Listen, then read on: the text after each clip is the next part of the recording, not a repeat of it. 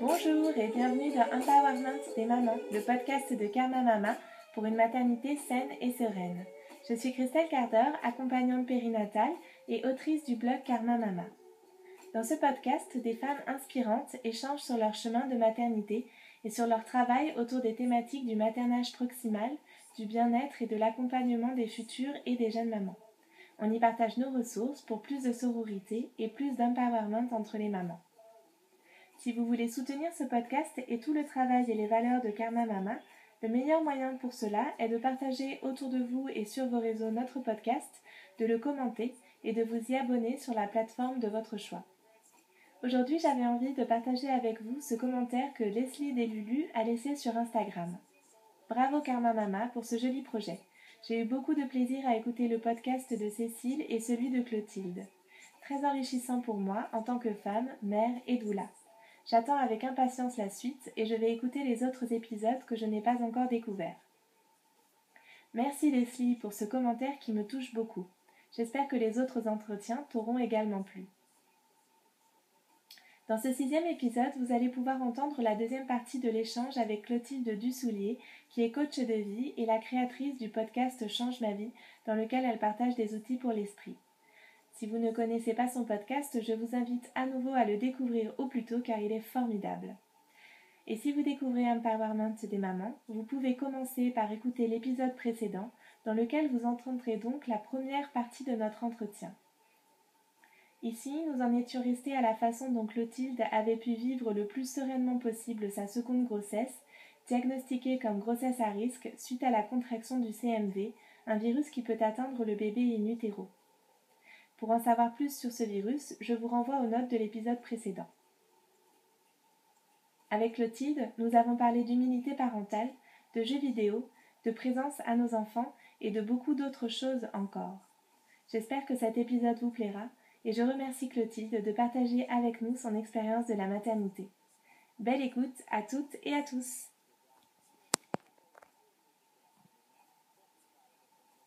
Euh, voilà, en, appréciant tout ce qui allait bien là-dedans, mais je ne dois pas cacher qu'après la naissance, j'ai eu une grosse chute de, parce que j'étais dans le, ça me demandait tellement d'énergie de rester justement dans ce côté positif, etc. Euh, je me préparais en même temps à une naissance sans péridurale qui était mon, mon, ambition euh, pour le premier. Je n'avais pas, pas été jusqu'au bout de, de, ma démarche, mais vraiment pour le deuxième, je me préparais à ça. Donc, euh, je lisais un livre en fait qui s'appelle Pour une naissance heureuse. D'Elisabeth Raban Oui, dont j'ai vraiment. c'était ma préparation à la naissance pour mon deuxième enfant. C'était vraiment ça. J'ai réussi à aller jusqu'au bout de cette envie que j'avais. J'ai eu énormément de chance. Je suis tombée sur la même sage-femme que celle qui avait mis au monde mon premier, enfin qui m'avait aidé à mettre au monde mon ah. premier enfant. Le hasard des gardes. Donc, il y a eu vraiment un alignement des étoiles là-dessus. Ah J'étais, euh, voilà, le bébé allait bien, c'était génial et tout. Et il y a quand même eu par la suite euh, juste une sorte de retour de Enfin, disons que j'ai senti que toute l'énergie que je mettais à, à, me, à, rester dans.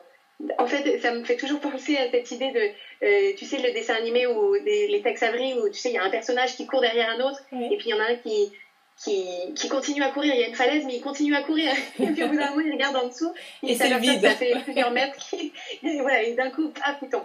Et, et, donc en fait, j'avais l'impression d'avoir couru dans le vide pendant un certain temps juste à la force de mon énergie positive et qu'il y a eu un moment quand même où la, fatigue de, de, voilà, de me remettre de mes émotions, etc., j'ai eu quand même un, voilà, un trou de, hmm. euh, voilà, qui, qui, a été un petit peu plus difficile.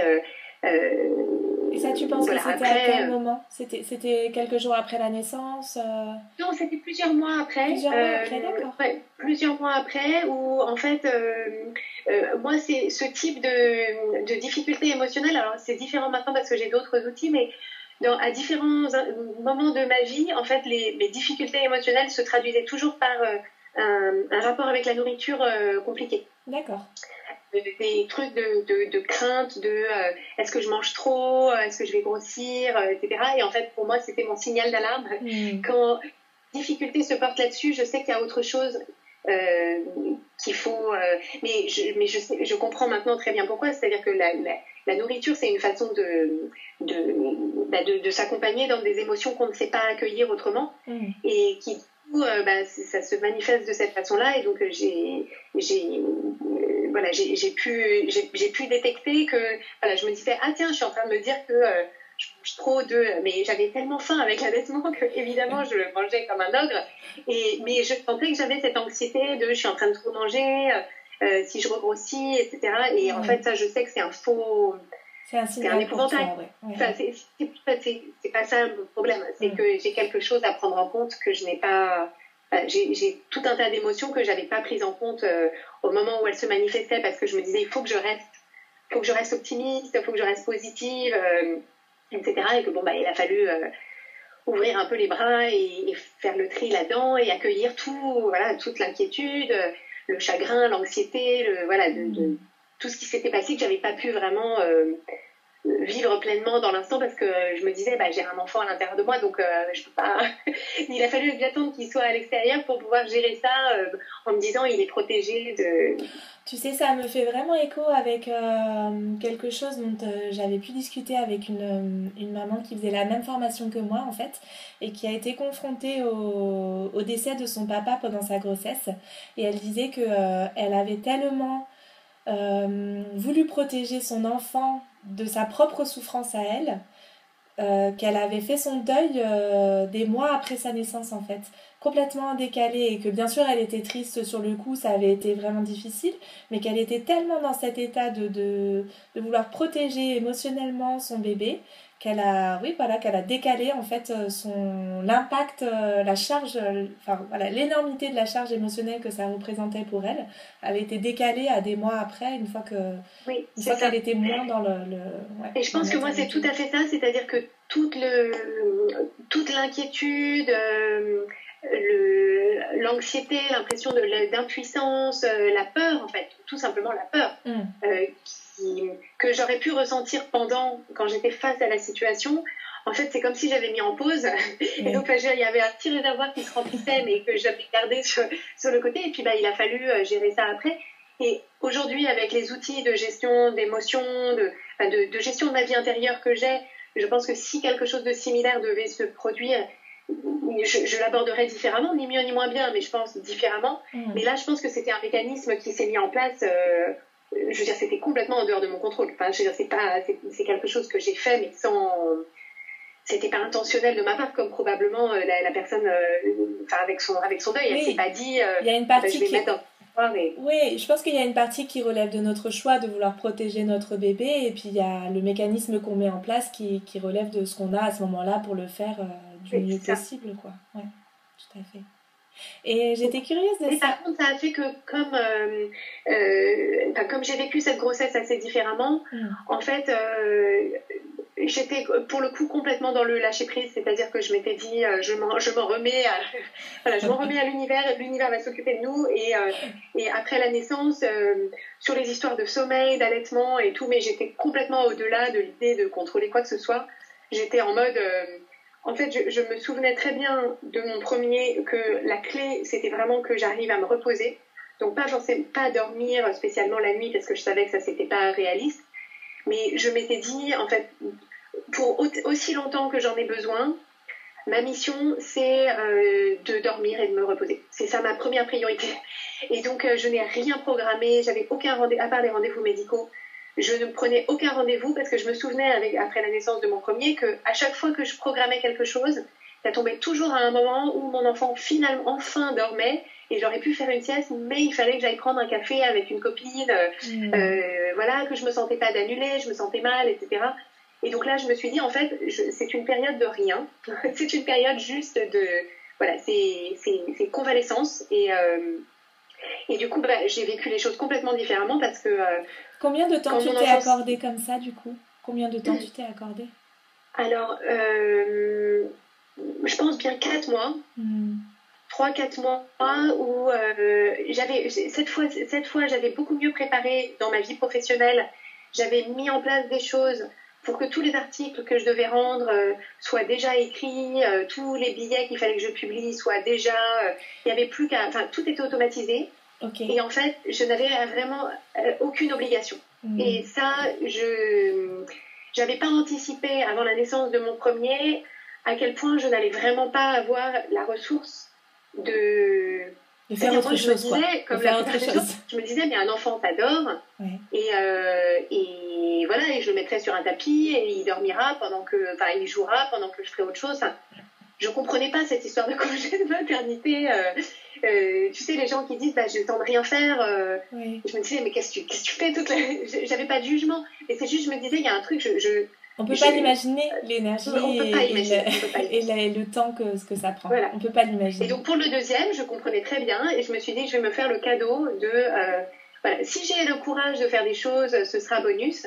Mais je, je m'offre le cadeau de vraiment de me dire euh, aucune obligation, juste euh, le délice de dès qu'il dès, pleurait un peu, je me disais génial je vais m'allonger et je vais l'allaiter, on va s'endormir tous les deux et on se réveillera quand il se réveillera. Et, mm. vraiment, cette idée de dormir quand le bébé dort, je l'ai fait euh, à la lettre et ça, et ça a complètement changé mon, ressenti.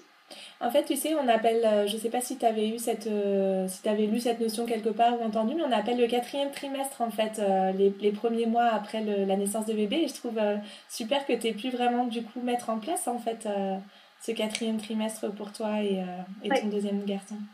C'est ça. Bon, en plus, j'avais le premier dont il fallait que je m'occupe. Mhm. Donc finalement, la plage de, de la plage avec le bébé, elle était juste pendant que mon aîné était à la crèche. D'accord. Et donc, euh, et, non, non, parce qu'il était, euh, oui, si, il était encore à la crèche à, l'époque. Et, et, donc du coup, en, en, fin de journée, je pouvais, je, je savais qu'il fallait que j'ai de l'énergie pour m'occuper d'un grand qui avait presque presque trois ans. Donc, euh, de l'énergie. Donc c'était vraiment, ouais, c'est ça, Donc c'était un peu les 3-8, quoi. C'était, euh, il y avait les 8 la nuit avec le bébé euh, dans le silence de la maison, les 8 où c'était juste le repos dans la journée, et puis les 8 où il fallait euh, être avec les deux. mais je prenais beaucoup plus les choses comme elles venaient, hmm. en, en, ayant beaucoup plus conscience que je savais pas combien de temps ça durerait, mais que ça durerait qu'un temps. Ouais, je comprends, ouais, ouais on revoit nos attentes différemment et on arrive plus à se dire qu'on va traverser ça et qu'il y aura un après, tout ça. oui, c'est ça.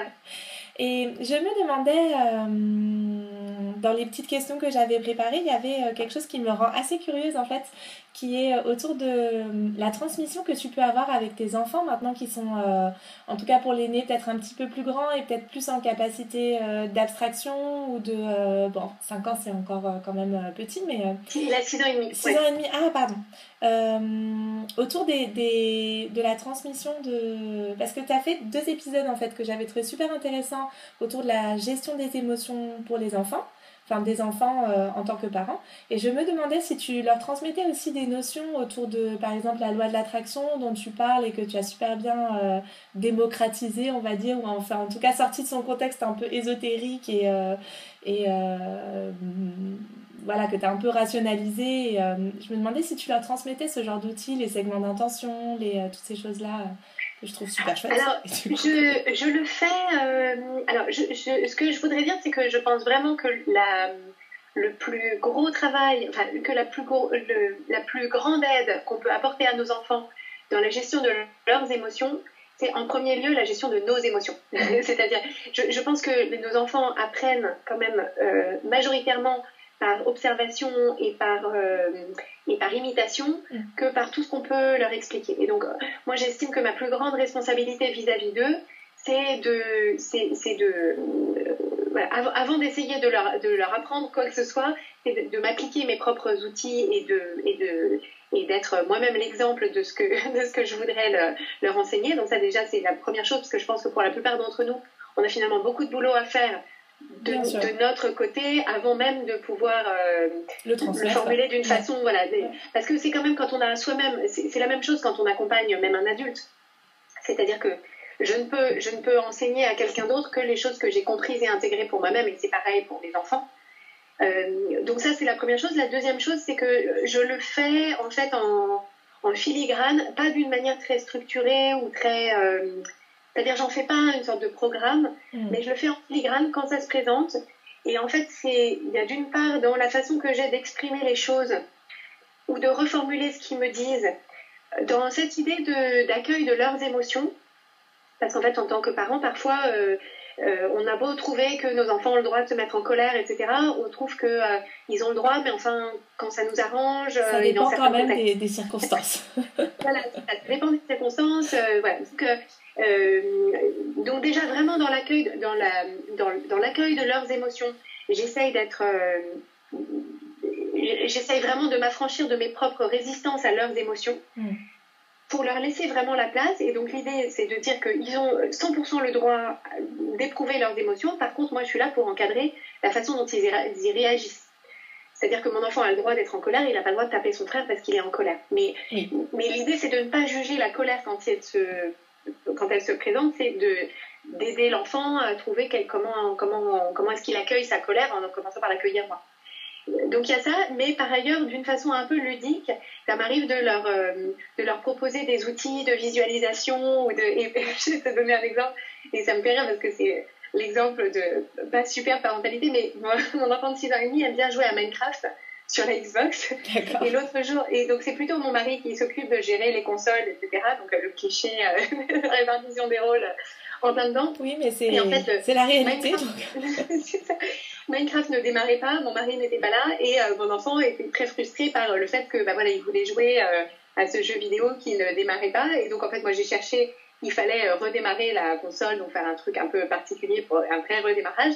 Et en fait, j'ai dit à mon fils, je lui ai dit alors on, on va le faire, mais avant de le faire, on va visualiser quand euh, ça va démarrer et qu'on va voir l'écran qui indique que oui, ça redémarre. Et donc, euh, je lui ai dit, voilà, imagine, donc ça affiche euh, le logo, le truc, et là, on voit l'écran blanc et on ne saura pas exactement, mais on va voir le logo qui apparaît. Imagine comme on sera content. T'imagines? Et donc, je lui ai fait vivre l'émotion, les ressentir quand on allait dire, ah, génial, ça marche, etc. Et donc, on était déjà dans le truc et, donc on y a réfléchi et, en fait il se trouve que ça a marché et, je lui dis tu vois on est encore plus content parce qu'en fait on a déjà préparé le voilà et donc c'est te donner et ça me fait rire de te donner cet exemple parce que c'est genre euh, les outils mis au service d'un truc où euh, bon bah je laisse mon fils de 6 ans et demi mais oui mais c'est c'est moi je trouve que c'est bien ça c'est mieux ça que enfin voilà c'est c'est la réalité euh la réalité. Euh, j'avais euh, j'avais adoré cette image de je sais plus qui, faudrait que je retrouve le texte, qui disait mais si on appliquait tous ce qu'il y a dans les bouquins de parentalité positive au pied de la lettre tel que c'est, on serait tous des familles Playmobil exactement pareil, exactement, euh, tu vois. Et voilà, c'est les jeux vidéo, ça fait complètement partie de la vie des enfants depuis bien des générations, pas que pas que celle de nos enfants. Et bon, c'est bien de le gérer comme ça. Et, et, je trouve qu'en fait, finalement, c'est ça le. C'est ça qu'on peut favoriser dans le discours autour de la parentalité, c'est l'idée que, euh, que, bah oui, dans les livres, évidemment, quand on écrit un livre, c'est très facile de prendre euh, le, le, meilleur scénario possible, de donner un exemple euh, parfait, mais que, mais que cette famille-là n'existe pas. oui. n'existe pas en vrai et que, et que finalement c'est ça la réalité de l'expérience et c'est en ça qu'on peut être je pense le plus utile à nos enfants c'est en montrant que en leur montrant que bien sûr on n'a pas toutes les réponses et que bien sûr euh, des fois on se trompe et que des fois on se met en colère et qu'on voit comment on fait après, euh, qu'on entame un dialogue.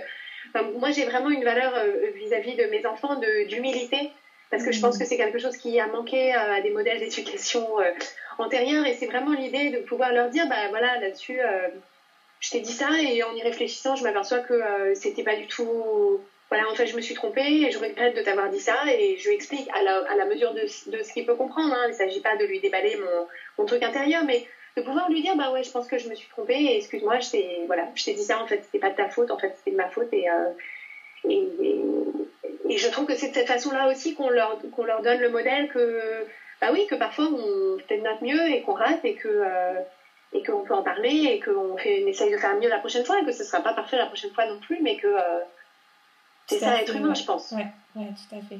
Et puis je pense qu'ils comprennent assez tôt. C'est moi j'ai souvenir d'avoir eu assez tôt des sentiments d'injustice en fait quand euh, un adulte, euh, quand je voyais qu'un adulte euh, était pas juste dans ce qu'il faisait en fait et que j'avais et que et que j'avais pas ce retour en fait.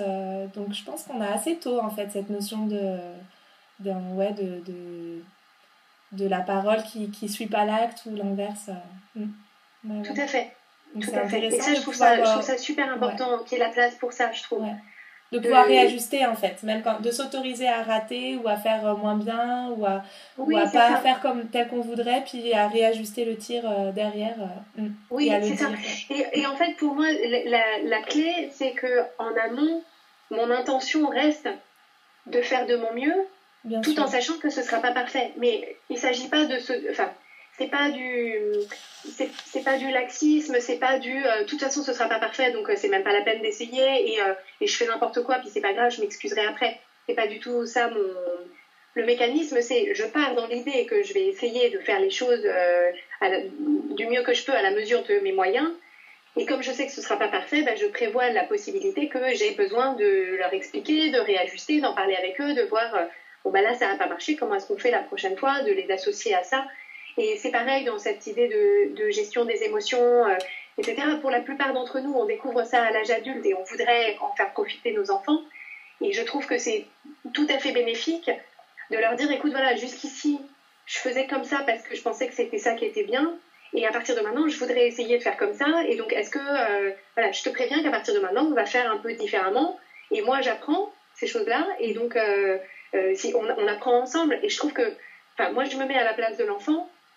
Avoir un adulte qui dit bah je suis pas parfait par contre euh, j'ai une responsabilité de te maintenir dans un environnement où euh, bah, moi j'applique les règles je te fais appliquer les règles quelque chose qui soit rassurant. Mais de dire bah moi aussi je suis un work in progress euh, dans ma vie voilà je suis juste un peu plus loin dans le chemin de, du temps.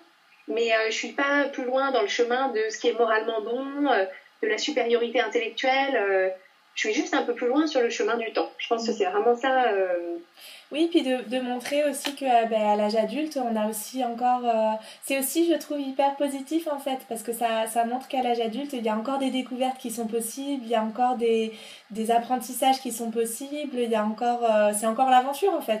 Et moi, je trouve ça génial parce que de présenter l'âge adulte comme quelque chose de complètement abouti et, où finalement, il n'y a plus de. Il y a plus de d'une certaine manière, c'est comme s'il n'y avait plus de surprise en fait, alors que c'est pas du tout le cas. On est tout le temps en cheminement, il y a tout le temps des, nouvelles opportunités d'apprentissage, de découverte de soi-même, de l'extérieur. Enfin, voilà, là, il y, a, tellement à apprendre et à découvrir que je trouve ça chouette de, de, partager ça avec son enfant et qu'il puisse se représenter l'âge adulte comme aussi un, un terrain d'apprentissage, de jeu. De, euh, je, trouve ça, je trouve ça hyper positif en fait.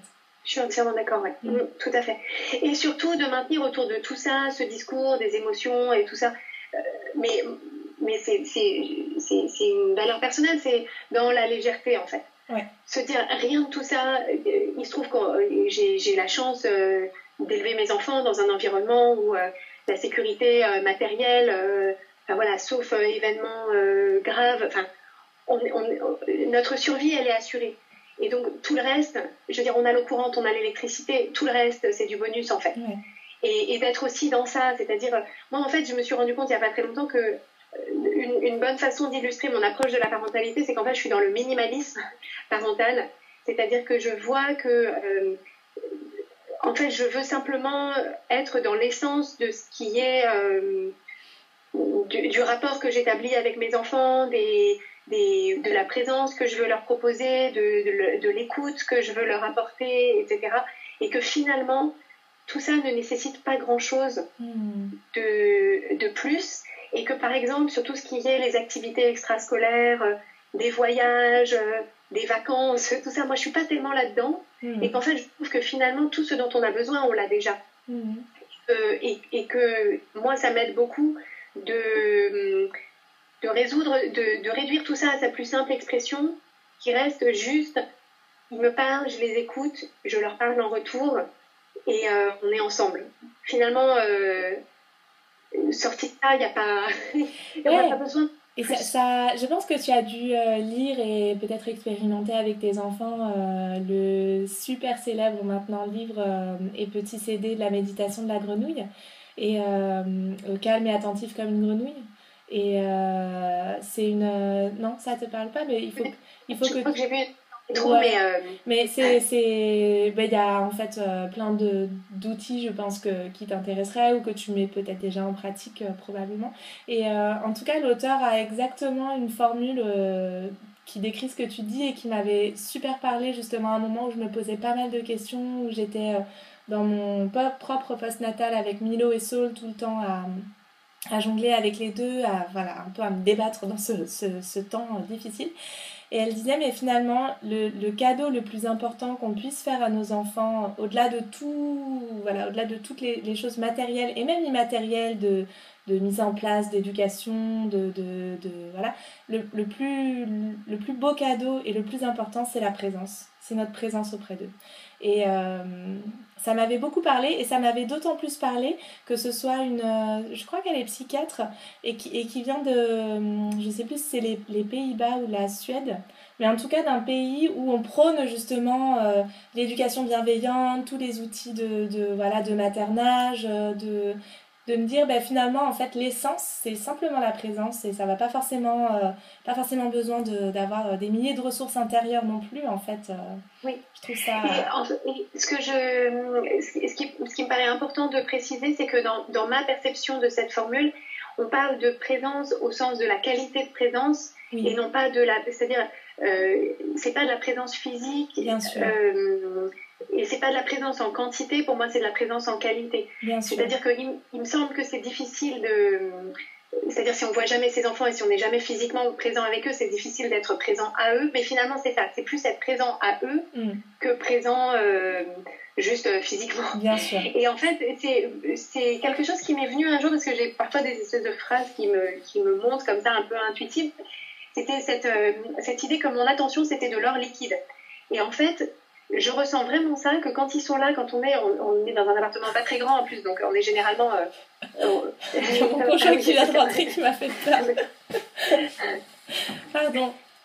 On est souvent, euh, comme on est dans un appartement pas très grand, en fait, on est souvent euh, tous les trois ou tous les quatre présents dans le même endroit.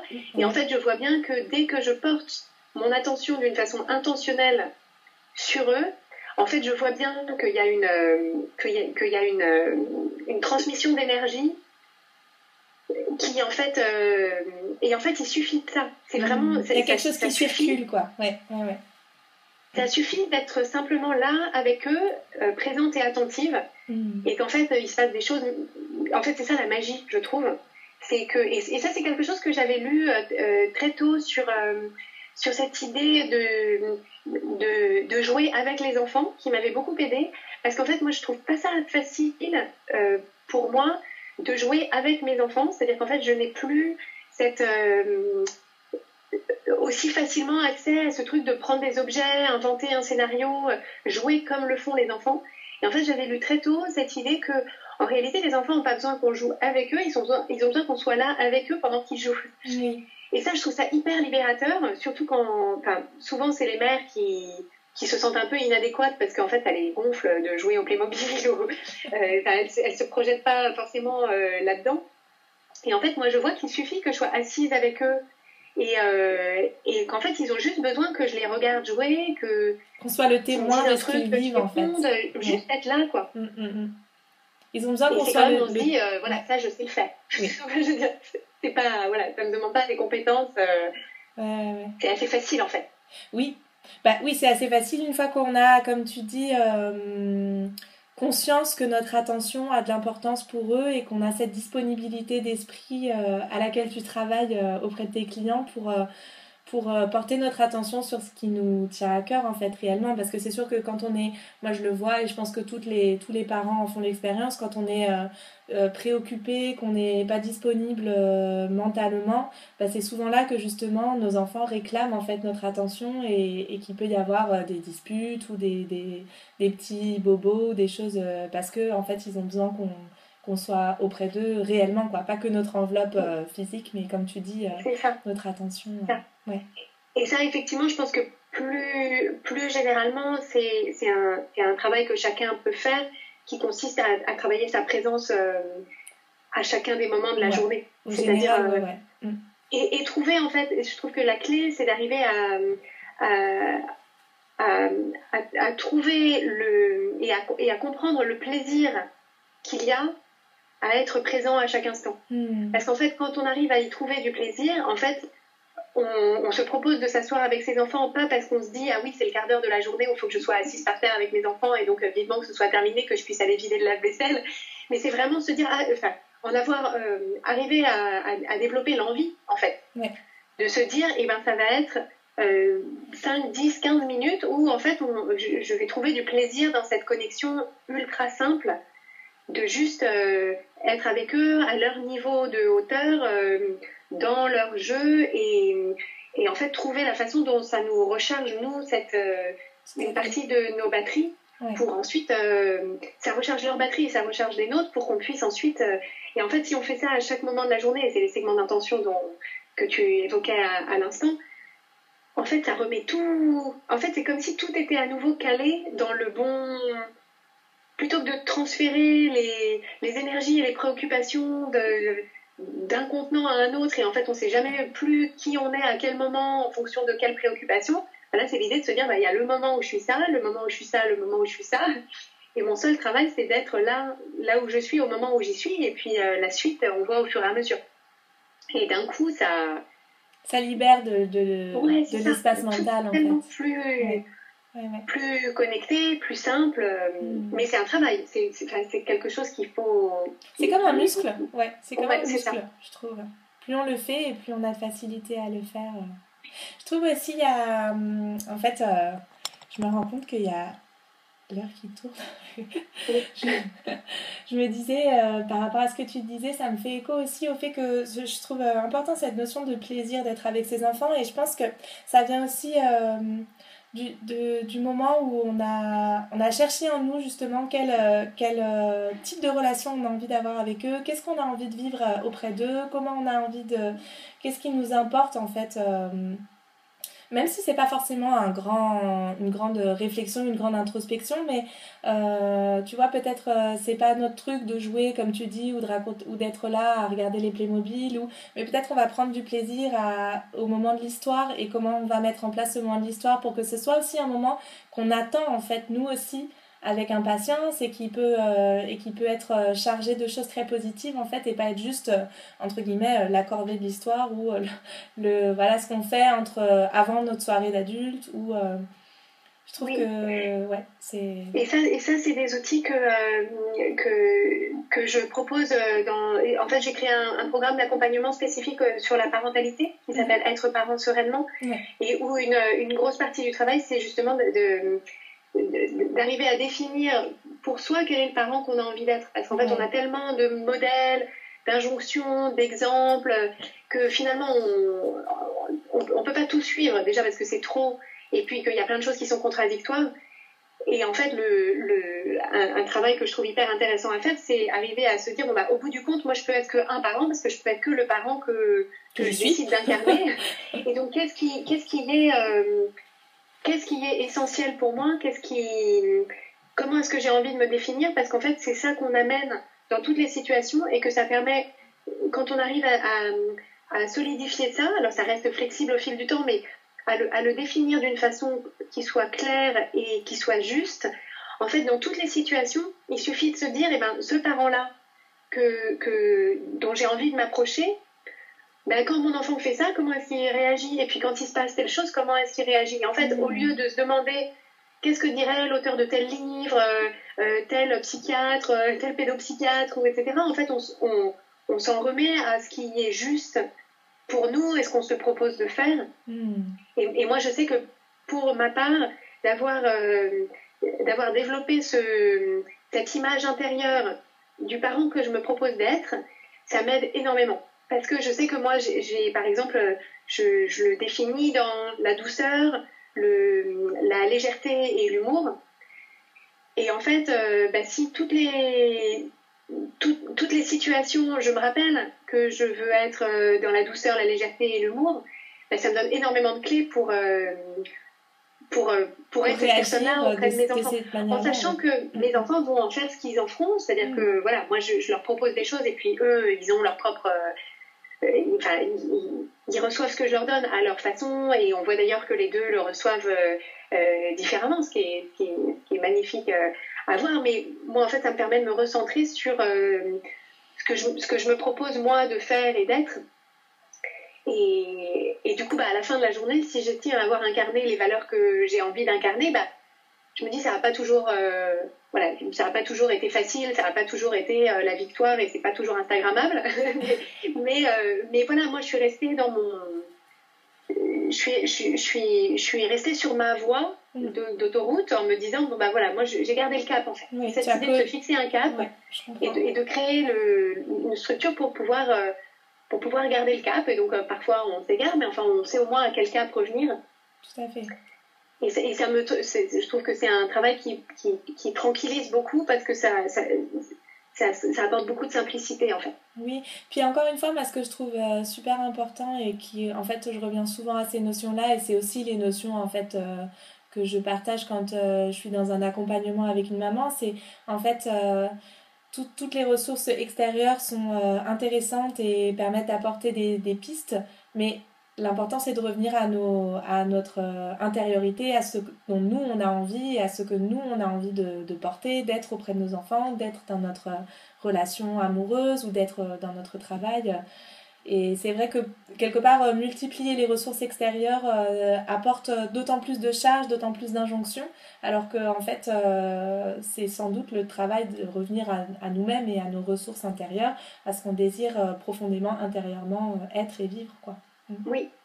Et en fait, je trouve que sur ce plan-là, le fait d'avoir des enfants, alors il y a plein d'autres façons d'acquérir ces, ces outils-là, mais pour moi, avoir des enfants, c'est le c'est vraiment la salle de classe parfaite pour euh, développer ces outils-là. Qu'ensuite, dans son travail, dans son couple, dans ses relations d'amitié, en fait, on a, on a toujours ces problématiques-là. On a enfin, on est tous dans des situations, parce que c'est ça un peu le conditionnement euh, qu'on reçoit, la société dans laquelle on évolue, où on pense que les réponses sont à l'extérieur de nous et qu'il suffit de faire ce qu'on nous demande pour, euh, pour que ça se passe bien. Et en fait, ce travail de, de se reconnecter aux solutions qu'on a déjà, ce qui est vrai pour nous euh, de façon singulière. Euh, en fait, c'est un, une démarche dont on bénéficie dans, dans, toutes les sphères de notre vie, mais je trouve que nos enfants nous donnent l'opportunité et le sentiment d'urgence de faire ce travail euh, là maintenant, parce qu'on voit très bien que si on ne le fait pas, en fait, on se met dans, dans une situation qui devient vite intenable, en fait. Oui, complètement. Parce qu'on a l'impression de passer complètement à côté du truc parce que euh, on ne sait plus comment on s'appelle, on ne sait plus ce qu'il faut faire. Et donc, euh, et donc, on voit bien que ça ne fonctionne pas. Donc, euh, c'est...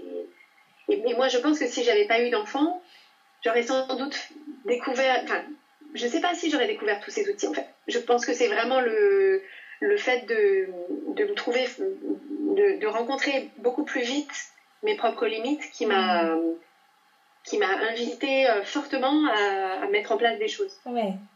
Oui, oui, finalement, c'est les difficultés auxquelles on se sent confronté qui nous poussent à trouver les solutions euh, qui vont être euh, les plus adaptées pour nous, ouais, complètement. C'est ça.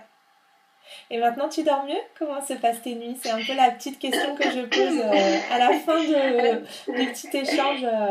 parce que je trouve que je, suis, je, suis, curieuse de savoir avec des grands enfants, du coup des plus grands enfants, on va dire. j'ai fait deux allaitements longs. Donc, euh, j'ai allaité mon, mon deuxième euh, jusqu'à, je crois qu'il avait deux ans et demi, je crois, quand j'ai arrêté d'allaiter le deuxième. Et euh, oui, c'est ça, ça fait, je bah, tu vois, j'ai arrêté de l'allaiter le 1er novembre de l'année dernière. Donc, ça va tout le temps qu'il est sevré. Et donc, pour moi, ça a été vraiment des expériences extraordinaires. J'ai adoré allaiter mes enfants. J'ai quand même le sentiment que ça a entretenu, en particulier chez mon deuxième enfant, un un mode d'endormissement où euh, c'était très reposant sur l'allaitement, donc sur ma présence et son rendormissement pendant la nuit, je pense que ça a entretenu ce rythme-là. Mhm. Mais même au-delà, euh, j'ai eu un deuxième enfant qui a continué à se réveiller la nuit jusqu'à encore très peu de temps. Et là, on en sort tout juste, il est rentré à l'école euh, maternelle. Et en fait, ben, je pense qu'il commence tout juste à avoir la maturité de faire des nuits mhm. complètes.